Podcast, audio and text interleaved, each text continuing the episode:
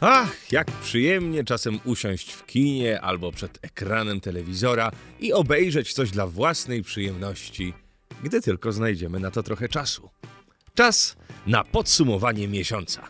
Konrad Korkosiński, I Piotr Maszorek. a to jest ten podcast filmowy. Mam taką propozycję, żebyśmy zaczęli od filmu, czy też filmiku, który chyba wszyscy na świecie widzieli i on eksplodował w ostatnim tygodniu, jeśli dobrze pamiętam. Mianowicie jest to film zrobiony przez Ryana Reynoldsa w koprodukcji z wytwórnią Marvel i jak się okazuje zaskakująco z Hugh Jackmanem.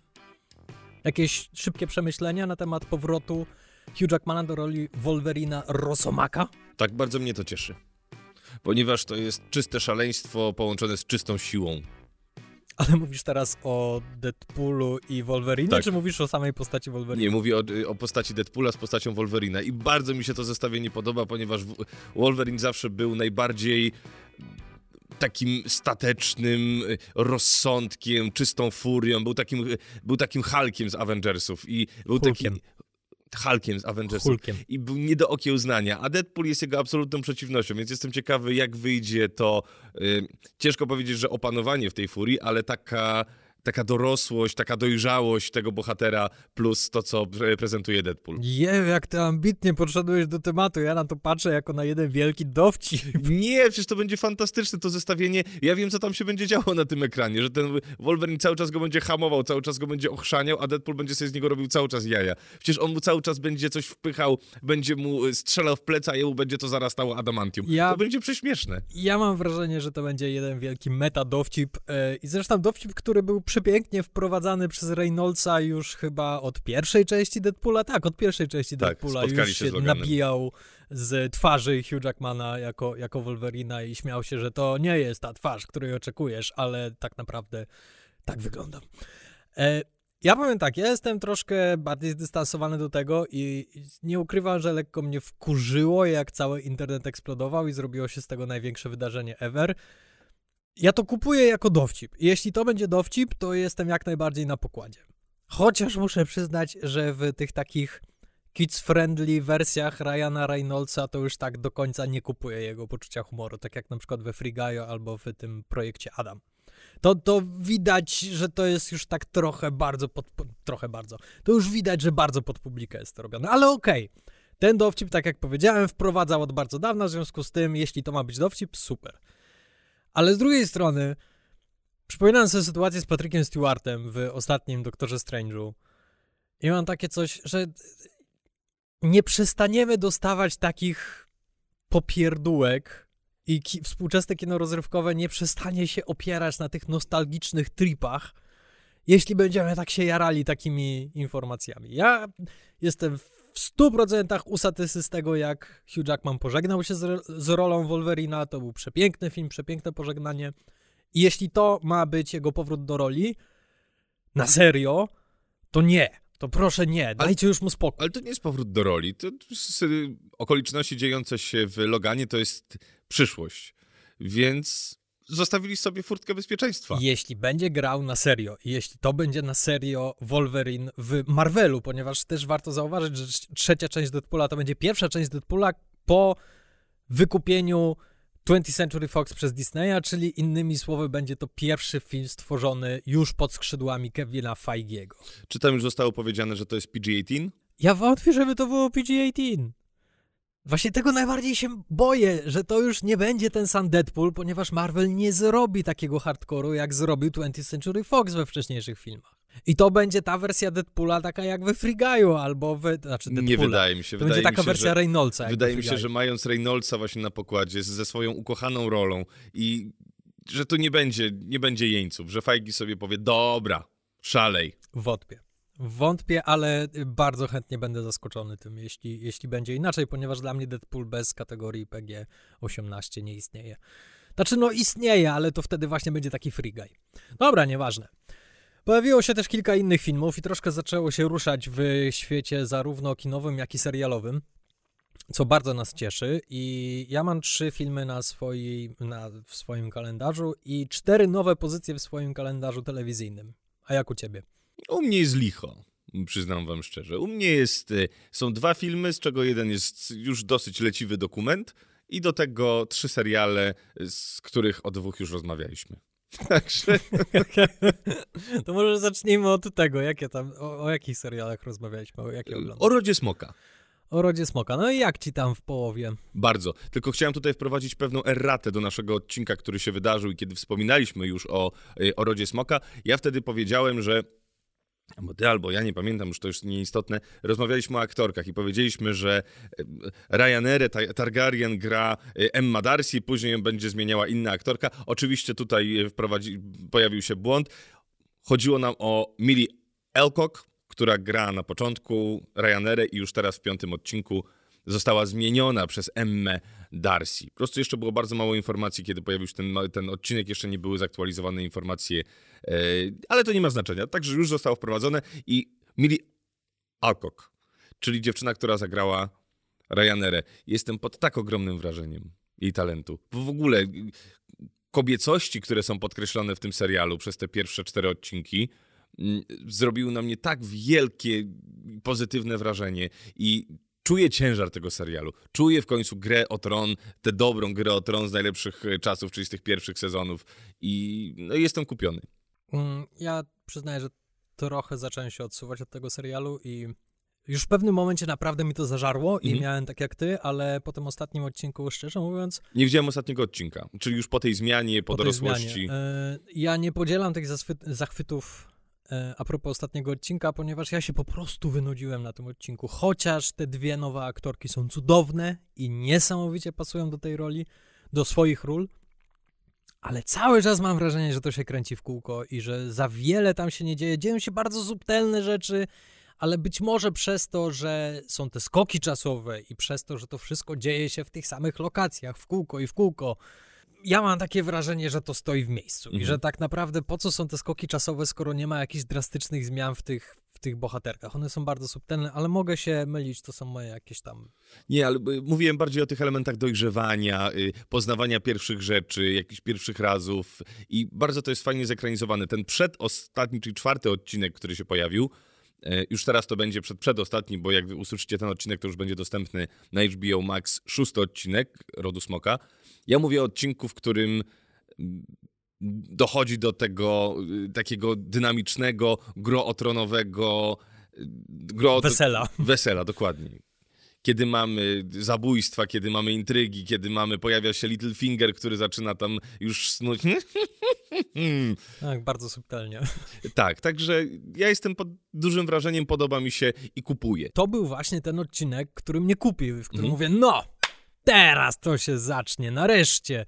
No i w tym kolejnym odcinku jakby całe powietrze znowu zostało spuszczone z tego. Być może to jest kwestia tego skoku czasowego i zmiany aktorek i trochę jest takie poczucie, że oglądasz drugi sezon w środku pierwszego mhm. sezonu.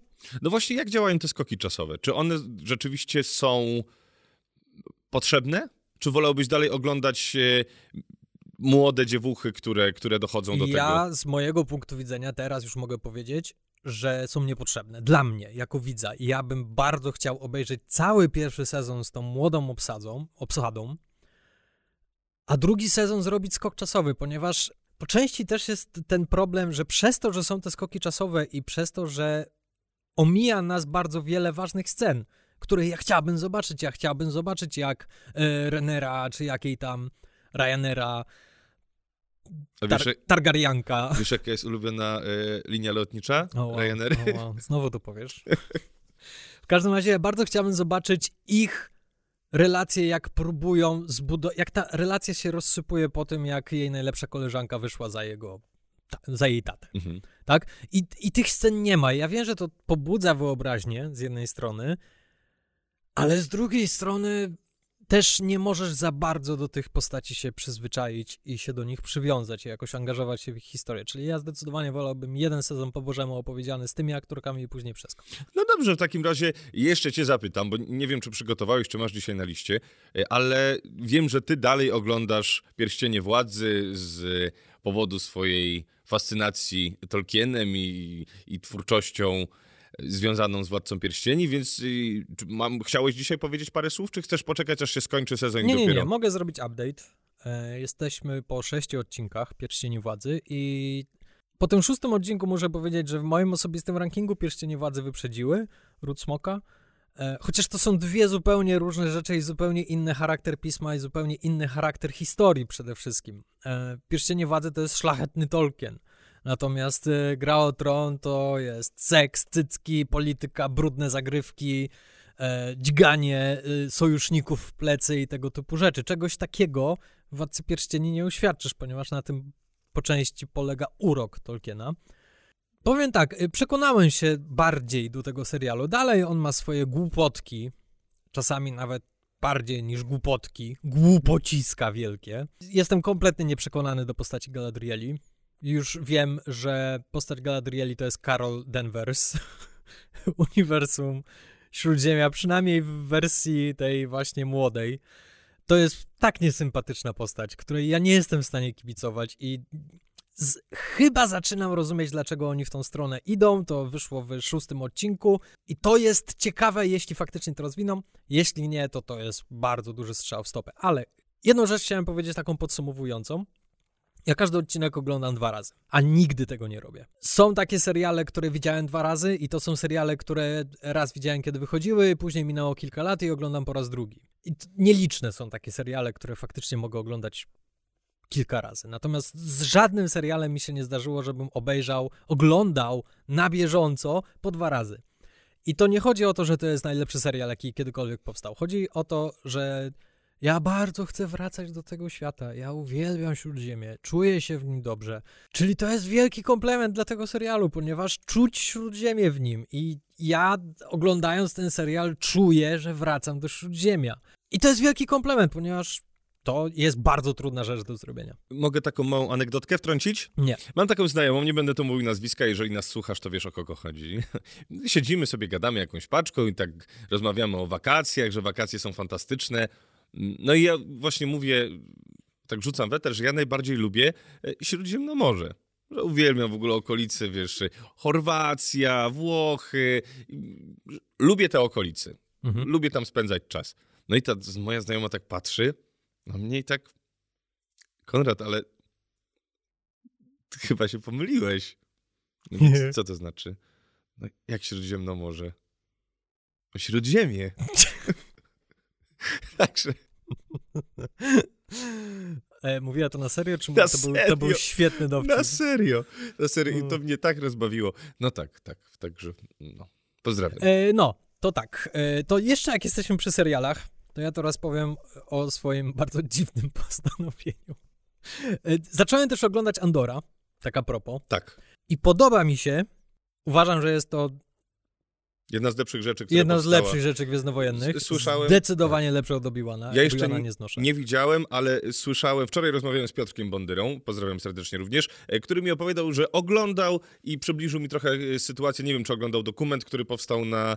E, zawsze na Disney Plus, jak już powstają te nowe produkcje, to powstaje, wypuszczają też dokument mhm. z pracy nad. I opowiadał mi właśnie, jak to, jak to było robione, że gra tam prawie cała brytyjska obsada, e, ze względu na to, że był COVID, musieli to wszystko zrobić w jednym miejscu miejscu, jako że było to kręcone w Wielkiej Brytanii, to wzięli sobie ekipę brytyjską i wszystko było na miejscu, więc y, że, że jest to najbardziej jakościowy produkt, jeżeli chodzi o te seriale, że nawet przebija Mandaloriana. Zdecydowanie tak. Przede wszystkim jest zrobione po oldschoolowemu, czyli wybudowali scenografię, tak, tak. posiłkują tak. się komputerem wtedy, kiedy już absolutnie muszą ale jest to faktycznie serial namacalny, czyli coś, czego bardzo mi brakowało w Gwiezdnych Wojnach. Bardzo mi No i że grają to podobno bardzo dobrze. Grają to normalnie. Grają to jak takie jak taki szpiegowski serial brytyjski. O, może w ten sposób. Że nikt tam się nie popisuje aktorsko, że wszyscy grają, są po prostu tymi postaciami i obserwujemy ich w ich normalnym życiu. Jest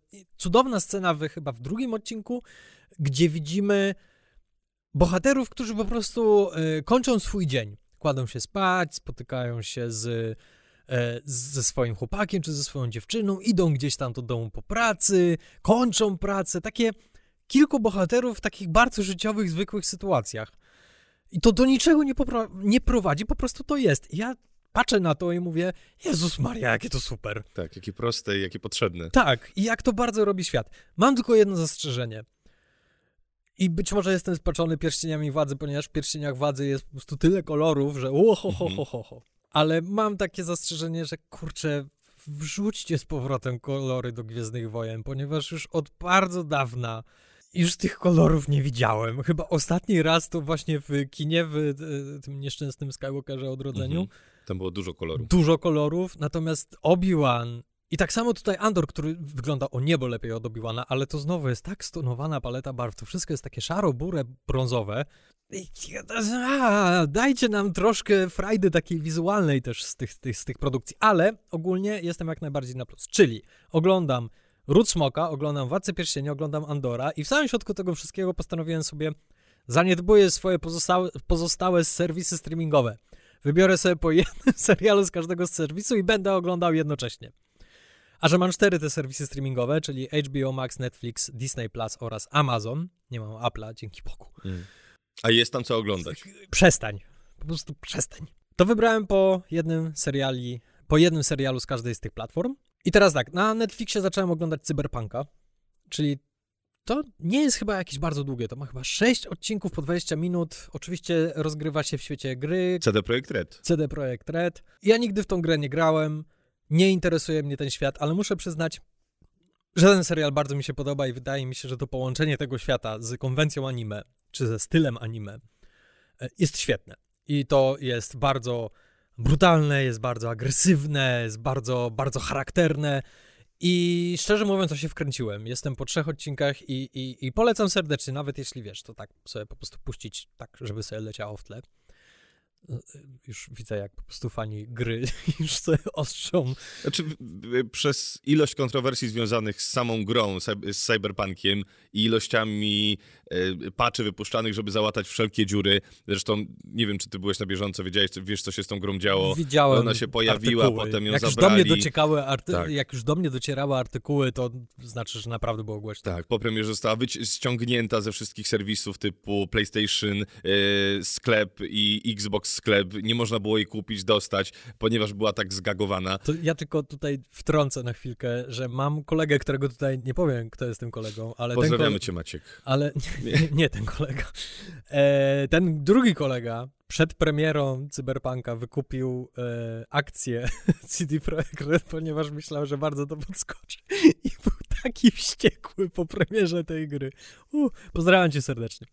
No, e, no, ale to, bo wszedłem ci w słowo. Więc wydaje mi się, że są ludzie, którzy są wyznawcami, mhm. ale na pewno nie jest to taka rzesza ludzi jak Wiedźmin, z którego słynie CD Projekt Red i wydaje mi się, że tutaj nie ma aż takiego takiej grupy, która byłaby wyznawcami cyberpunka, żeby gdzieś tam na ten serial móc psioczyć. Tak mi się wydaje. Eee... Że, on może, że on może działać, e, chodzi mi o to, że może działać jako niezależna, niezależna produkcja. Dobra, rozumiem. Wydaje mi się, że ten serial może pomóc temu, ponieważ po, po pierwsze to, to jest e, kolejna udana, animowana rzecz, którą Netflix wypuszcza, oczywiście w koprodukcji z jakimiś tam innymi studiami, która jest oparta na grze komputerowej. Wcześniej było Arcade, które było rewelacyjne i teraz jest bardzo dobry cyberpunk.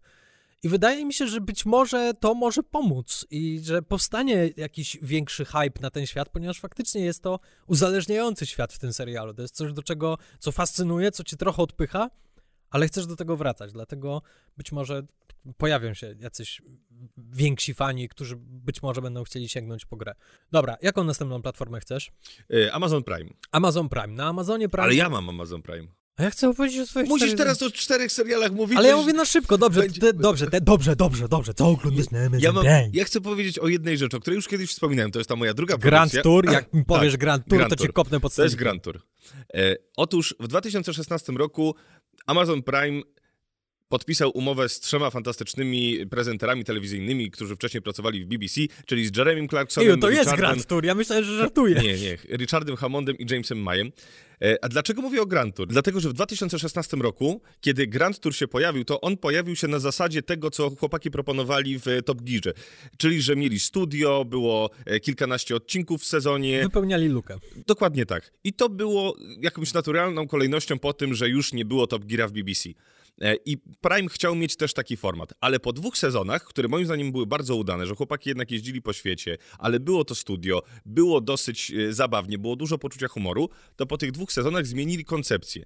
I zmienili koncepcję na filmy przygodowe, dokumentalne filmy przygodowe, y, które pojawiają się rzadko. I te filmy pojawiają się mniej więcej raz na rok. I one trwają około półtorej godziny do dwóch godzin. I właśnie w zeszłym miesiącu pojawił się kolejny odcinek Grand Touru i chłopaki pojechali do Skandynawii. I Widziałem zwiastun tego w kinie. naprawdę? Tak. Właśnie to jest najciekawsze, że ja za każdym razem, jak sobie gdzieś tam skroluję, to odnajduję kompletnym psim swędem przypadkiem, że o, nowy odcinek? O kurde. Bo jest tak słaba reklama Amazon Prime'a w Polsce w porównaniu do innych platform streamingowych, że naprawdę trzeba mieć szczęście, żeby zobaczyć gdzieś baner. Teraz rzeczywiście, jak już obejrzałem ten odcinek, to zobaczyłem gdzieś na jakiejś wiacie przystankowej, że wisi plakat e, Scandiflika i, i mówię, o fajnie, fajnie, że już, już po, potem. Ale to, to, co chcę powiedzieć, to jest y, to, że zmiana tej formuły, oprócz tego, że jesteśmy w stanie zobaczyć niebywałe osiągnięcie telewizyjne, wręcz filmowe, to jakimi to jest kręcone kamerami, jak to jest oś oświetlone. No, większość jest kręcone w plenerze, więc mamy e, naprawdę ładne światło zewnętrzne, ale y, pomysłowe, sfilmowane. Tylko czy odsuwając na bok to, że to jest fantastyczne wydarzenie kinematograficzne, wizualne, czy to dalej jest to, co lubiliśmy y, oglądać właśnie w Top Gearze, czy w dwóch pierwszych sezo- sezonach Grand Touru? Moim zdaniem nie. Bo obejrzeć tej charyzmy i rozmowy, y, przejażdżkę trzech kumpli po świecie i rozmawiających i robiących sobie numery, to jest fajne, ale jednak clue to jest to siedzenie w studio, no i ta ich właśnie bardziej dziennikarska strona i ta bardziej prezenterska strona, y, ta błyskotli, taka, taka pełna błyskotliwości. A tutaj jesteś, jesteśmy świadkami tego, że oni są postawieni w jakichś trudnych sytuacjach życiowych, które wymyślił dla nich ni- niby producent i oni mają się w tym odnaleźć.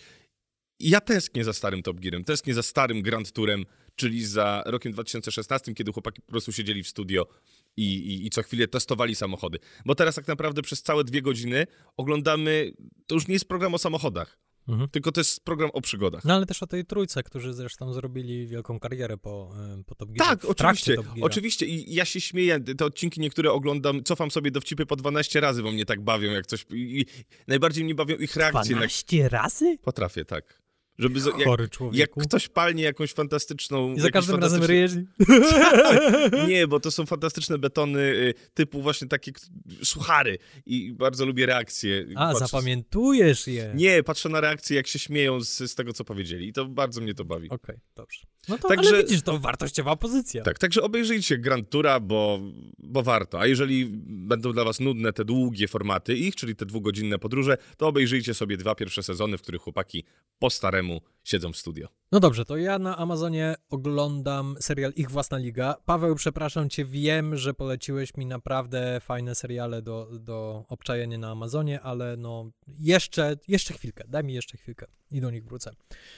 Natomiast Ich Własna Liga jest to serial oparty na filmie z Giną Davis, Giną Davis, Tomem Hanksem i Madonną o baseballistkach, kiedy młodzi amerykańscy chłopcy wyruszyli na II wojnę światową i nikt nie miał grać w baseball, w baseball, w związku z tym powstała Liga Kobiet w baseballu.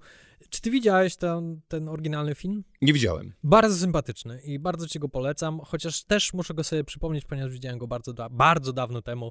Jest tam fantastyczna rola Toma Hanksa. Ja troszkę zignorowałem ten serial, ponieważ stwierdziłem, "Oj, znowu biorą jakiś stary film i go odświeżają w formie serialu. Powiem ci, że już dawno tak się nie śmiałem na jakimkolwiek serialu, jak właśnie na ich własnej lidze. Pierwszy odcinek mnie zachwycił. Od pierwszych scen pokochałem główną bohaterkę. E, I później zakochałem się we wszystkich tych bohaterkach, które tam się przewijają i które tworzą tą drużynę. Oczywiście jest to serial, który ma sens, żeby on został odświeżony w dzisiejszych czasach, ponieważ to jest bardzo woke serial. To jest serial o tym, jak kobiety sprzeciwiają się rolom, jakie narzucało im społeczeństwo w tamtych czasach. Jest to zrobione bardzo szczerze, bardzo zabawnie. Oczywiście z wielkim stylem, no bo to wiadomo, lata 40., 50., no to naprawdę super to wygląda. E, no i gra nie kto inny jak. Jak on ma? Ron Swanson? Ron Swanson. Ron Swanson. Gra rolę Toma Hanksa. Czyli idzie w zupełnie inną stronę niż poszedł Tom Hanks. I to jest wielka zaleta tego serialu, ponieważ y, tam nie widzę próby odtworzenia tego, co zrobiła Gina Davis, co, co zrobił właśnie Tom Hanks albo Madonna. Nie, oni robią coś swojego, nowego i jest to bardzo, bardzo, bardzo dobry serial, który serdecznie wszystkim polecam. Zostały mi jeszcze dwie platformy. To teraz moja kolej? Dobrze. Tak, mów. tak, dobrze. Po co ja robię z tą? E, To ja w takim razie tak na szybciutko, na szybciutko, dlatego że zobaczyłem na razie tylko jeden odcinek. Mówię tutaj o platformie Disney Plus. Patrzę, a na plakacie widnieje Ryan Reynolds i Rob McElhenney. Ryana Reynoldsa możecie znać z wielu produkcji, więc nie muszę wam go przedstawiać, ale Rob McElhenney może być wam e, mniej znany, gdyż nie jest to ultra popularny aktor, ale zagrał w bardzo dobrym serialu dla platformy Apple Plus, czyli Mythic Quest i gra tam główniaka. O czym opowiada serial Welcome to Wrexham, bo tak się nazywa ten program. To jest, y, To jest dokument, czy To to jest jest, do- fabuła? nie, to jest serial dokumentalny. Okej. I opowiada o tym, że jest takie miasteczko w, w, Irlandii, w Szkocji, Szkocji, gdzieś tam jest. To ty to oglądasz. Tak, nie na razie obejrzałem tylko jeden odcinek. To Y, już powinieneś wiedzieć, czy to jest Irlandia. Dobra, to nie ma znaczenia. Jest, y, jest taki klub sportowy w, W Irlandii czy w Szkocji? w Szkocji. Dobra. e, w miejscowości Wrexham. I jest tam taki klub sportowy, który ma najstarszy działający stadion na świecie, ale mają też drużynę piłkarską, która jest w najniższej możliwej brytyjskiej lidze. Najniższej, najniższej. Tak jakbyśmy w Polsce grali na jakimś takim Orliku w Andrzejowie. Okej. E, to W Andrzejowie jest Orlik? Jest, tak. I to jest klub sportowy, który jest najniżej, najniżej, najniżej. Jak mamy, wiesz, ekstraklasę, pierwszą ligę, drugą, trzecią, czwartą, piątą, no to właśnie ten klub sportowy Wrexham jest w tej najniższej, szóstej czy tam siódmej lidze. Dobra. No i przez COVID, wiadomo, popadli w jakieś ultra długi, dlatego że ich głównym zarobkiem to były, była sprzedaż biletów. Rob McElhenney jest ultra fanem sportów, jest e, fanem y, rugby, czy tam futbola, futbola amerykańskiego. I Ryan Reynolds też jest fanem sportu w ogóle. I wpadli sobie na taki pomysł, kurde, hmm, a może by kupić ten klub sportowy? No i próbują, pierwszy odcinek opowiada o tej drodze, jak próbują złożyć te wszystkie dokumenty, wymyślić pro, proces, żeby przekonać kibiców, ponieważ ten klub w e, Wrexham należy do kibiców i oni chcieli go odkupić od kibiców i spróbować go wywindować, żeby wskoczyli ligę wyżej i zrobić z niego normalny klub sportowy. E, I bardzo fajnie jest przedstawione to w ten sposób, że przede wszystkim Rob McElhenney nie znał się w ogóle z Ryanem Reynoldsem i pokazuje w tym, pokazują w tym dokumencie też proces ich poznania się, kiedy gadają sobie na, e, na jakimś Skype'ie czy gdzieś tam i jest bardzo fajny wywiad z Robem McElhenney, który mówi, no musiałem znaleźć właśnie osobę, która nie stać by mnie było, żeby kupić klub z, z, z pensji z, z telewizji. Dlatego musiałem znaleźć kogoś, kto ma pieniądze z filmu, kogoś, kto y, ma pieniądze z kryptowalut, kogoś, kto ma pieniądze z tego, z tego, z tego, wymienia jakieś 12 firm, po czym mówi, jest jeszcze jakaś firma, którą zajmujesz ten dupek? No, no i y, widzimy relacje między nimi, ale widzimy też, y, jak, jak to wygląda ze strony tych kibiców Wrexhamu, jak się cieszą, jak w ogóle, wiesz, jak wygląda ten taki świat od kuchni.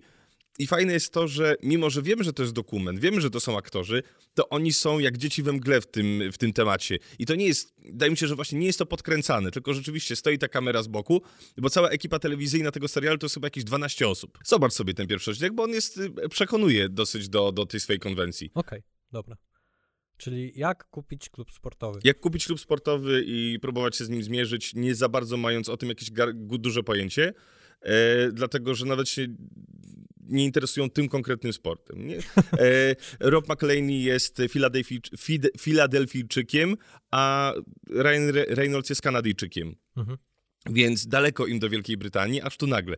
Także nie wiem, jak to się będzie rozwijało, czy odrzuci mnie od siebie ten serial i zobaczę, że jest tam jednak wyczuwalna ściema. Na razie w tym pierwszym odcinku tej ściemy tak nie czuć. Postanowiłem im zaufać. Słusznie. Tak. Welcome to Wrexham jest dostępny na, na platformie Disney+. Plus. Dobrze, to skoro jesteśmy przy Disney Plus, to ja tutaj podam serial, który tam oglądam. Bardzo lubię ten serial, bardzo lubię go sobie włączać i on jest idealny, ponieważ odcinek trwa 20 minut, czyli jest super. Mogę go sobie włączyć, kiedy robię sobie kolację albo kiedy jem sobie kolację. Idealnie się wyrobię, uwielbiam takie rzeczy. A mianowicie misja podstawówka. Misja podstawówka w oryginalnej wersji Abbott Elementary to jest ostatni bastion telewizji kablowej, jeśli chodzi o produkcje serialowe, ponieważ kiedyś, jak były nagrody Emmy, czyli Oscary telewizyjne, no to tam produkcje z kablówek, no to święciły gigantyczne triumfy. W chwili obecnej 80 albo nawet 90% nominowanych to są platformy streamingowe. Kablówka już umiera.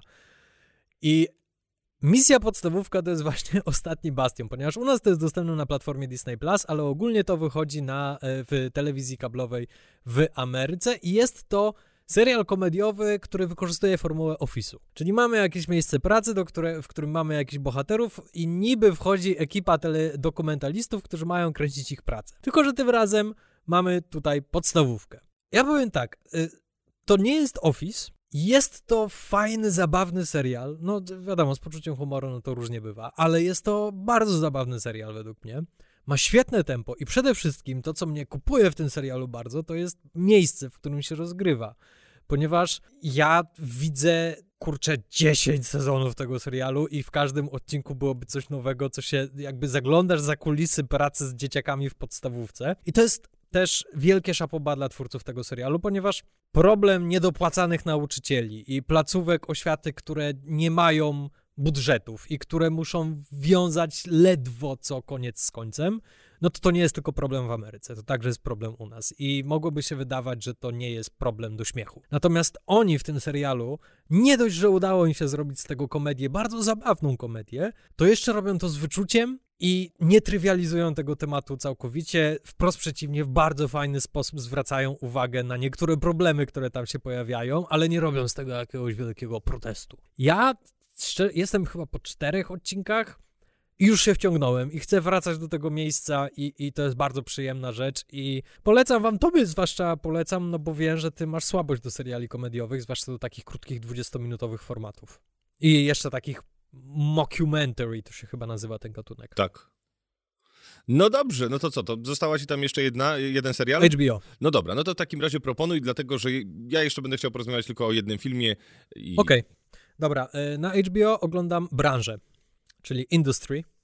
Jest to brytyjski serial, jeśli się nie mylę, wyprodukowany przez HBO, który opowiada o młodych, ambitnych absolwentach wyższych szkół, którzy zaczynają pracę w bardzo prestiżowym banku y, wymyślonym na potrzeby tego serialu, czyli Pierpoint. Serial został wymyślony i stworzony przez Mikaela Downa i Konrada Kay, którzy opisują swoje własne doświadczenia, ponieważ też kiedyś próbowali się wbić do tej branży bankowości. No i słuchajcie, jeśli ktoś miałby mi e, powiedzieć, podaj taki przykład, idealny przykład serialu HBO, to podałbym właśnie branżę, ponieważ to jest ostry serial. Bardzo e, nieowijający w bawełnę, bezwzględny. Jest mnóstwo, mnóstwo seksu, ale muszę przyznać, że cholera jasna, jak ja się w to wkręciłem. Wiesz, ja ni się nie znam na bankowości. Nie mam zielonego pojęcia, o czym oni rozmawiają w tym serialu, ale oni robią to tak dobrze. Ja oglądam to na krawędzi siedzenia i ja po prostu zagryzam y, paznokcie i po prostu jeju, ale ona teraz walnęła. Nie mam zielonego pojęcia, co ona zrobiła, ale, ale ona teraz sobie spaliła sytuację. Świetnie obsadzony, młodzi aktorzy, którzy po prostu rządzą w tym serialu i myślę, że ten serial ma szansę stać się następcą sukcesji. Oczywiście daleko, daleko mu do sukcesji, jak zresztą każdemu serialowi. Ale jeśli chodzi o poziom scenopisarstwa, jeśli chodzi o tą właśnie takie ostre, zabawne, czasami wręcz przekomiczne przedstawienie takiego bogatego świata, w tym przypadku no, świata aspirujących do tego bogatego świata młodych ludzi, którzy pracują w tym bezwzględnym, brutalnym miejscu, to wydaje mi się, że ten serial ma szansę w którymś momencie stać się właśnie tym kolejnym takim głośnym tytułem z HBO. Jeszcze tylko jedną rzecz chcę powiedzieć, że e, jeszcze nie skończyłem pierwszego sezonu, zostałem tam chyba jeszcze trzy odcinki, ale w tym pierwszym sezonie jest tak cholernie podniecający flirt pomiędzy dwójką bohaterów, że czasami aż mi ciężko jest wysiedzieć, jak ja to oglądam. Powiem ci, że czegoś tak seksownego i to jest sam flirt, ale to jest tak duszne i tak pikantne i takie że już w pewnym momencie krzyczysz na ekran, ojej, zróbcie to wreszcie, wy jesteście młodzi, jesteście piękni, do it, do it. Polecam, zwłaszcza tobie, znowu polecam, ponieważ... Tę scenę akurat. E, tak, tak, koniecznie tę scenę. Nie, polecam ci, ponieważ wiem, że lubisz takie pikantne seriale HBO. Nie mówię tutaj o seksie, ale mówię właśnie o takiej tematyce. Sukcesja. Sukcesja, Suits, być może też jakieś elementy tego można w tym odnaleźć. No i naprawdę można się bardzo w to wkręcić. No dobrze, w takim razie co? Skończyliśmy z serialami. Tak jest. Przechodzimy do działki filmowej.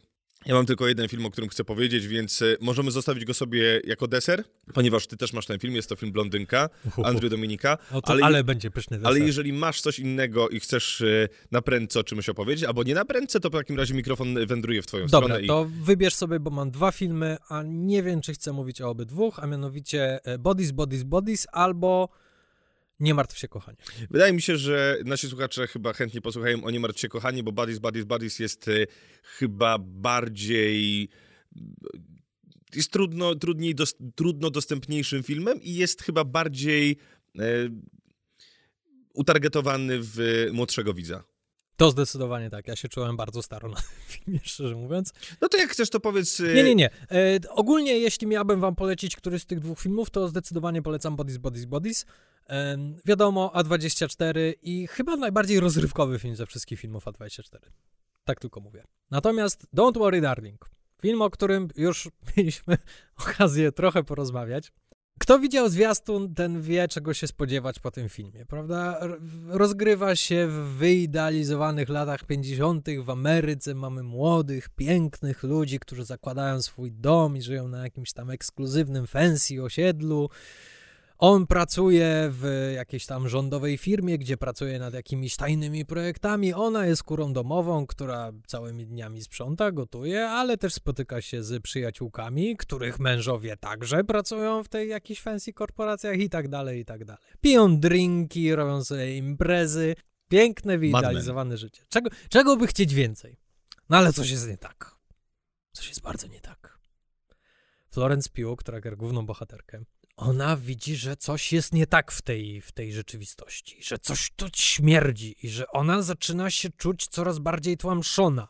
No i od ci wielka tajemnica, co to takiego jest. Może zauważyła, że dzieje się coś między Harry Stylesem Możliwe, a Olivią Wilde. Która zresztą gra w tym filmie i przepraszam bardzo, chciałem tutaj powiedzieć niecenzuralne słowo, dobra, odpuszczę sobie, ale dała sobie wszystkie najlepsze kwestie. Nie lubię czegoś takiego. Przepięknie zrobiony film. Bardzo ładnie nakręcony, piękne zdjęcia. Umiejętnie zagrany ze wszystkich stron. Nie zgadzam się tutaj z tą całą falą krytyki w stronę Harry'ego Stylesa. Wydaje mi się, że Harry Styles gra ok, nie jest to wybitna rola. Jest y, takie prawdopodobieństwo, że gdyby obsadzić w tej roli na przykład Adama Drivera, to to by była naprawdę bardzo, bardzo soczysta rola, ale Harry Styles wcale nie jest beznadziejny w tym filmie. Florence Pugh jest mua, genialna, jak zawsze, no ale ona nigdy nie jest zła. Problemem jest Olivia Wilde i jej reżyseria. Otóż bardzo często przewija się takie określenie, że to jest takie get out, tylko że dla białych kobiet. I coś w tym jest, ponieważ za, zarówno ten film, jak i Get Out opierają się na twiście. Tylko, że jest taka różnica. Jordan Peele w Get Out, on wie, jak działają twisty. Jeśli on robi film, w którym od początku on jako reżyser mówi ja wiem coś, czego wy nie wiecie, to on już wie, co robią widzowie. Zaczynają kombinować, zaczynają szukać wskazówek i próbują ułożyć sobie rozwiązanie tej zagadki, zanim ją dostaną w filmie. I na tym polega frajda. I Jordan Peele zrobił coś bardzo mądrego, ponieważ w Get Out zaskakujący jest kontekst, w którym te, ten jakiś twist się wydarza i faktycznie przez to on igra z naszymi przyzwyczajeniami tego, że my sobie to ułożymy, my już pewnie będziemy wiedzieli, co nam się wydarzy. I tak naprawdę my wierzymy, co, wiemy, co się wydarza w Get Out, prawda? To, to jest zakończenie łatwe do przewidzenia, ale to, w jakim kontekście to jest umieszczone, to jest zaskakujące. Natomiast Olivia Wilde, ona tak samo robi, hmm, tu jest jakaś tajemnica, którą tylko ja znam i dopóki ja wam nie zdecyduję powiedzieć, co to jest za tajemnica, to wy nie będziecie widzieli. No i oczywiście zaczynamy kombinować, zaczynamy szukać tych wskazówek. No i tak, kurczę, tak naprawdę po zwiastunie już jesteś w stanie powiedzieć, co to jest za, za, zakończenie i co tam naprawdę się dzieje. A jak Chris Opluty Pine? Gra strasznie jednonutową postać, ale ja mam taką słabość do niego. Jako se on może usiąść i pić drinka i nic nie robić przez cały film i ja będę go uwielbiał. Ja też go uwielbiam. Tak, to jest niesamowite, że to jest jeden z tych aktorów, który ma w sobie jakąś taką godność. Nieważne co gra, po prostu na niego patrzysz i wiesz, że on tę charyzmę w sobie ma. Ma charyzmę, ale ma też dystans do siebie. No w każdym razie y, cały ten film opiera się na twiście którego wam tutaj nie zdradzę, ale serio obejrzyjcie zwiastun, będziecie wiedzieli, co to jest. I, a jeśli nie, to jak będziecie oglądali ten film, to po pierwszych 15 minutach już będziecie w stanie powiedzieć, co tu się wydarza. I faktycznie dochodzi do tego twistu i ty masz takie, jako widz, przynajmniej ja miałem. Serio? Naprawdę taką żeś tajemnicę zbudowała i teraz sprzedajesz mi taki, takie coś? 30 lat temu ten film by się świetnie sprawdził. W chwili obecnej już znacznie ciekawsze rzeczy możesz powiedzieć o, o tym, jak kobiety są traktowane i w jaki sposób w chwili obecnej, wiem, że to zabrzmi strasznie, ale w chwili obecnej jest inna forma dyskryminowania kobiet niż to, co ty przedstawiasz na tym ekranie. Z tym już sobie poradziliśmy. Ale można się na tym filmie dobrze bawić? Przez pierwsze 15 minut tak. 15 minut. Potem już czujesz się oszukany, czy czujesz, że... Nie, później już y, wiesz, w którą stronę to idzie, widzisz, że y, to jest głupie, Mhm. a mimo wszystko twórcy dalej w to idą. Po części mają cię za debila, po części myślą, że nie widziałeś takich filmów jak Matrix, jak y, Incepcja, jak właśnie Żony ze Stepford albo jak Get Out. Czyli nie polecasz. Nie, nie polecam. Chociaż Florence Pugh zawsze ją polecam. Nieważne, w czym ona zagra. Będzie dominacja? Ale by było zabawne. Jakby Chris Pine dostał nominację, to by było super. Słuchajcie, no to został nam tak naprawdę jeden film, O chyba, że chcesz powiedzieć o Buddies, Buddies, Buddies, dwie... dwie Nie, nie, nie, już powiedziałem. Dobrze, no w takim razie został nam film, który... Myślę, że to jest jeden z tych tytułów, na który czekali wszyscy. Od momentu, kiedy pojawiła się pierwsza zapowiedź, kiedy dowiedzieliśmy się, że e, Kubanka Anna de Armas będzie grała Marilyn Monroe, to wszyscy czekali, jejku, naprawdę, ale to będzie coś. I mówiło się w kuluarach, że wow, to naprawdę jest coś. To, jak to jest przedstawione, że to w końcu jest taki film, który oddaje, e, no, że trzeba to zobaczyć, że to jest nie dość, że artystyczne, to jeszcze, że jest e, e, rzetelne, fajne, artystyczne. Andrew Dominik, którego ja bardzo lubię za zabójstwo Jesse'ego Jamesa, za, za porządne, fajne opowiadanie historii. No i, no i ten film się pojawił. Ja go obejrzałem od razu tego samego dnia, akurat miałem moment, mówię, a, włączę. No, na początku patrzę, dwie, czterdzieści. Nie jest to krótka historia. No ale jej życie też było dosyć e, ekscytujące. Nie oszukujmy się, jednak jest to Marilyn Monroe, jest to ikona, mm, twarz e, tych lat w, Hollywood, w Hollywoodlandzie, więc no, co tam takiego się mogło wydarzyć i które elementy zostały wyniesione na piedestał, żeby nam je przedstawić? Ile tam będzie ekscytujących, burleskowych, fantastycznych sytuacji? Ile tam będzie tańca? Ile tam będzie intryg i wszystkiego? Przecież to będzie aż kipiało od emocji. No i co, Piotrze, włączyliśmy film. No wiesz, jaka, jaki był mój pierwszy, moja była pierwsza reakcja na ten film, bo ci ją wysłałem. Wypikasz jak coś, tak? Tak. To nie jest bluźnierstwo. Napisałem do Piotra w środę o 21.12. Obejrzałem godzinę blondynki. Nie jest lekko. Piotr odpisał. Ja właśnie skończyłem. Co za pretensjonalne no. Napisałem, no. Dalej jest y, wiadomość, której nie przeczytam. No a potem już rozmawialiśmy o tym, Tak, y, jak, tak, jak tak. ucierpiała Anna de Armas w tym filmie. O matko boska. E, I, I co? No i to w takim razie może porozmawiamy o najmocniejszej rzeczy, czyli o tym, na co wszyscy czekali, czy wszyscy tego wypatrywali, czyli Anna de Armas, jedna z ciekawszych aktorek młodego pokolenia, która ma się wcielić w rolę takiej ikony. Dziewczyna, która jest kubanką, która ma dosyć słyszalny akcent w głosie. Słychać, słychać ten akcent, gdzie niegdzie tam się przesiąka, ale to nie przeszkadza w ogóle. Tak. I pytanie, czy się sprawdziło jej rola? Czy ona w roli e, Marilyn Monroe się sprawdza? Czy, bo widzisz, bo ja mam takie... Mówiłem, że przestanę oglądać po godzinie, jeszcze tak troszkę sobie pooglądałem. I no i kurde, mam taki problem, że ona gra tak grubo, ona gra tak mocno, ona nie wygrywa niuansów. Ten film nie jest na, nie, nie polega na niuansach. Ona każdą scenę gra dociśniętą, dokręconą śrubę na 100%. Tam nie ma, nie ma od, oddechu. Cokolwiek się dzieje, to wszystko jest grane twarzą, emocją, głosem. Wszystko tutaj jest. Ja wiem, że to jest y, stylizowane na to, że w tamtych czasach jednak aktorstwo wyglądało trochę inaczej. To aktorstwo było bardziej teatralno, grubokrechowe, mocniejsze i podejrzewam, że to był główny zamysł. Ale zobrazowanie tego przez nią, wydaje mi się, że to jest no już taka próba bycia tak perfekcyjnym, tak idealnym w tej imitacji, że, że brakuje tego, tej odrobiny powietrza, żeby to było y, pra bardziej prawdopodobne. Bo oglądamy taką kliszę. Ja się czuję trochę jak Muzeum Figur Wiesz Woskowych. co? Y, I tu chyba trafiłeś w sedno. Dla mnie to nie jest problem z Aną de Armas, to jest problem z tym filmem i z podejściem Dominika do, do tego tematu, ponieważ my nie oglądamy osoby Marilyn Monroe, czy też Normy Jean. My oglądamy postać. My oglądamy postać wykreowaną w popkulturze, którą znamy z tego plakatu z podwiewaną białą sukienką albo z piosenki e, Diamenty są najlepszymi przyjaciół, przyjaciółmi kobiety i tak dalej. No i problem polega na tym, to jest najgorszy typ biografii, jaki może być, ponieważ on bierze jeden aspekt z życia Marilyn Monroe i go wyolbrzymia do niesamowitej skali. To jest bardzo mm, intensywny, intymny film wręcz.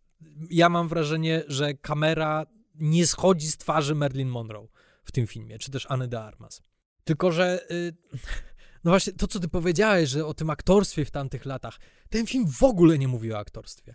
Ten film nie, nie, w ogóle on, nie on, mówi nie jest, o robieniu oczywiście. filmów. Tak, to prawda. On się skupia tylko i wyłącznie na jakiejś wizji życia Marilyn Monroe. Ten film warto też zauważyć, że on jest oparty na książce z 2000 roku Joyce Carol Oates. I Joyce Carol Oates sama przyznała, że ona połowę rzeczy w tej książce wyssała z palca. Na przykład to, że ona wpisała w swojej książce, że Marilyn Monroe została zabita przez FBI najprawdopodobniej z powodu jej romansu z prezydentem Kennedy. I to nie jest jedyna rzecz, którą ona wyssała z palca. A zrobiła to dlatego, żeby się bardziej ta książka sprzedawała. Oczywiście, że tak. Tylko, że ten film nie wiem, jaki był główny zamysł Dominika. Musiałbym zobaczyć z nim jakiś wywiad. Ho, ho, ho, ho, To ci od razu powiem. Wywiady z Dominikiem chyba dla mnie są ciekawsze od samego tego filmu, ponieważ Dominik ogólnie ma podejście fuck you, wy się nie znacie, chciałem zrobić taki film i zrobiłem. Wy wszyscy chcielibyście zobaczyć tę taką ładną, miłą Marilyn Monroe, a nie, czyli te, taka była Marilyn Czyli Monroe. to jest ta jak Barbara Białowąs, czy jak ona się to nazywała? Tak, tak, tak. No. Dokładnie tak. To jest Andrew Dominik i jego podejście. I ja uwielbiam czytać jego wywiady, ponieważ ja reaguję na te wywiady tak, jak reagowałem na ten film. On mi mówi, fuck you! To ja mówię, fuck you too! Jesteś chorym pojebem, człowieku! Masz jakąś chorą fantazję na temat gwałcenia i poniżania Marilyn Monroe i zrobiłeś z tego trzygodzinny film. Tak.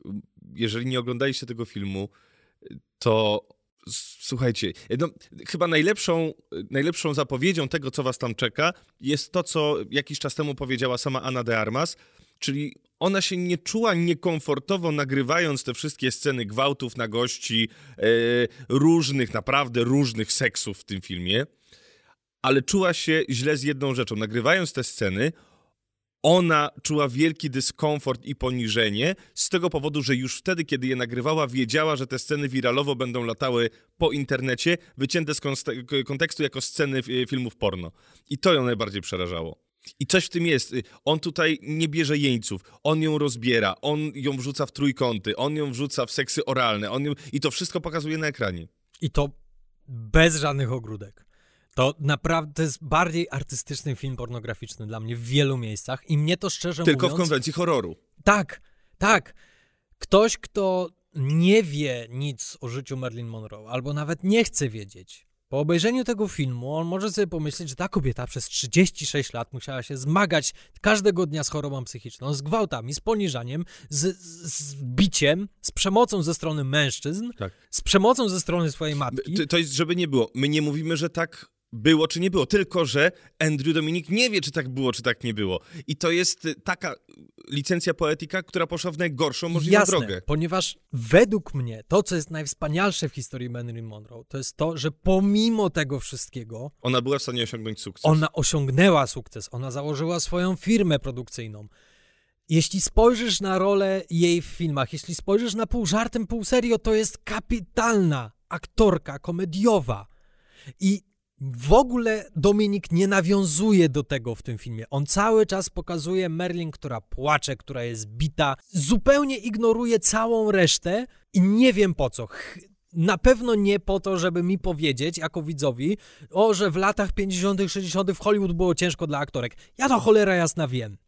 Ale pomimo wszystko, że było tak ciężko dla tych aktorek, to one dawały radę. To była fantastyczna aktorka. Ale tutaj była jedna scena, która mnie tak rozbawiła, kiedy pokazują, że o, Merlin walczy o prawa kobiet w filmie. Zobaczcie, jak ja to przedstawiam. Kiedy Merlin siedzi rozwalona w swoim apartamencie i dostaje telefon, że będziemy kręcili, chyba właśnie pół żartem, pół serio. E, nie, faceci wolą blondynki. Tak. E, I e, to dobrze, ile ja bym miała zarobić za ten film? No, standardową stawkę, 500 dolarów za tydzień. A ile będzie zarabiał ten i ten? No, no ile? On zarobi 100 tysięcy dolarów. Zarobi 100 tysięcy dolarów, a ja zarobię 5 tysięcy dolarów, to się rozłączam. Hmm. I to było tyle. I to jest I w ogóle nie wracamy do Nie wracamy, nie wracamy, Nic. zostawiamy Zero. to. I kończy się tym, że ona odkłada tę słuchawkę i się uśmiecha i ma takie, a, hmm. Tak, a później Tyle. wracamy, a później wracamy do trójkątów, Tak. do poniżania, do nieszczęśliwego Do małżeństwa. aborcji, do- do abo- Ojeju, trzy, dwie sceny aborcji w jednym filmie to jest dla mnie za dużo, a już ty do tego nie dotarłeś, ale scena, w której ona ma dialog ze swoim nienarodzonym dzieckiem w brzuchu i faktycznie słyszymy y, głos tego płodu, który zarzuca mu, y, zarzuca Merlin, że wcześniejsze usunęłaś, a to też byłem ja. Ja, po pro, ja już w tym momencie chciałem wyrzucić telewizor przez okno. To jest tak pretensjonalne ścierwo. Przepraszam bardzo, ale już dawno nie byłem taki zły na jakikolwiek film. Jedyną rzeczą, która naprawdę, naprawdę mi się podobała w tym... Dobra, dwie rzeczy, które mi się naprawdę podobały w Mhm. tym filmie. Po pierwsze, sorry, Adrian Brody.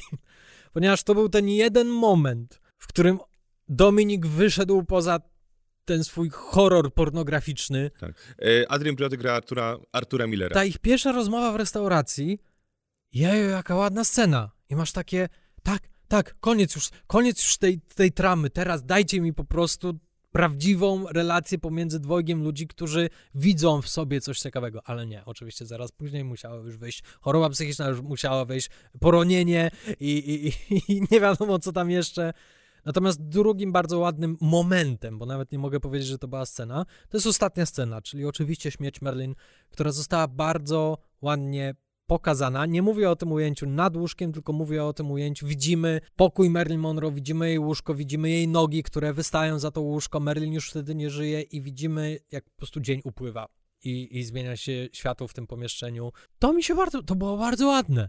To było takie, wow, dlaczego nie mogłeś być taki subtelny przez cały ten cholerny film? Mhm.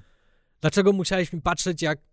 Już nawet nie będę mówić, co tam się dzieje, ale był taki jeden moment, w którym naprawdę już chciałem wyłączać ten film. Jest to scena z prezydentem Kennedym, nie będę mówił więcej. No ale to jest chore, co on tam pokazał. I ja naprawdę nie potrzebowałem tego w swoim życiu i nie potrzebuję ciebie, panie Andrew Dominik, żebyś mną potrząsał i mówił mi, patrz jak to wyglądało. Po pierwsze, to jest wyssane z palca przez ciebie. Z I, to jest palca?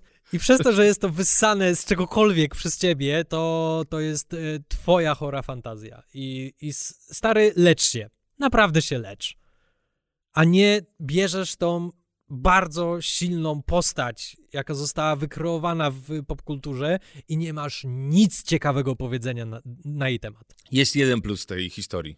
Po skończonych zdjęciach Anna de Armas dostała nową rolę i pojechała, zagrała Palomę w nowym filmie Jamesa Bonda, e, także no, mogła się wyszaleć. I czuć, i czuć, Tak. że tam jeszcze miała trochę tej Merlin w sobie, ponieważ ona tam jest taką Merlin z tych komediowych filmów, tak, taką, prawda? o, Jest taką niezda- gapowatą, ups, tak. taka tak. trochę ten, ale jednocześnie bardzo silna kobieta, prawda? I dokładnie taka według mnie była Merlin. Nie była tym zapłakanym wrakiem człowieka, który jest krzywdzony z każdej strony. Nie oglądajcie tego filmu. Kochani, ja to mówię z pełną odpowiedzialnością. Odpuśćcie sobie. Chyba, że chcecie obejrzeć. To obejrzyjcie na własną odpowiedzialność. Film jest dostępny na platformie Netflix. No i słuchajcie, no, na pewno jest to film, który. No, myślę, że. Anna, myślę, że Anna de Armas na pewno pojawi się w, w liście aktorek nominowanych do głównych nagród w Amerykańskiej Akademii Filmowej, bo przez to, co przeżyła, no kurde. Swoją drogą, Viola Davis ma poważną konkurencję, jeśli chodzi o gluta, chociaż Anna de Armas zdecydowanie, według mnie robi to lepiej, ale ona naprawdę w 80% tego filmu spędza na płaczu. I, robi, I to jest imponujące, ale już po 40 minutach jej na ekranie ja już miałem, tak, jejku, zlitujcie się nad tą biedną aktorką, dajcie jej jakąś scenę, w której może być zabawna. Zabierzcie ją do Luna Parku, gdziekolwiek. No nic, słuchajcie, to tyle na dziś. Kochani, jeszcze mam dla was jedną misję. Nie wiem, czy pamiętacie, ale jakiś czas temu wspomniałem na jednym z tych odcinków e, polecajkowych, że czekam, aż się pojawi taki jeden serial, na, które, na którejś z platform, który jest e, według mnie najlepszym serialem, jaki widziałem w tym roku. I jest! Pojawi się. Już tuż, tuż. W tym tygodniu się pojawi. 5 października na platformie Disney Plus będzie się premierował serial The Bear. Nie wiem, czy przetłumaczą tytuł, nie wiem, czy przetłumaczą na, na, na misia, czy na misiaka, czy coś takiego. Ja go wciągnąłem na raz, chociaż tego nie planowałem. Porozmawiamy sobie za miesiąc w naszym polecajkowym odcinku. Bardzo, bardzo, bardzo bym chciał, żebyś zobaczył ten serial i żebyśmy mogli sobie porozmawiać, ponieważ to jest naprawdę coś fenomenalnego. Zobaczę. Okej. Natomiast 15 października na platformie HBO Go pojawi się film Najgorszy człowiek na świecie. Błagam was, obejrzyjcie ten film. No dobrze, słuchajcie, to w takim razie słyszymy się w przyszłym tygodniu. Do usłyszenia, trzymajcie się, cześć. Cześć!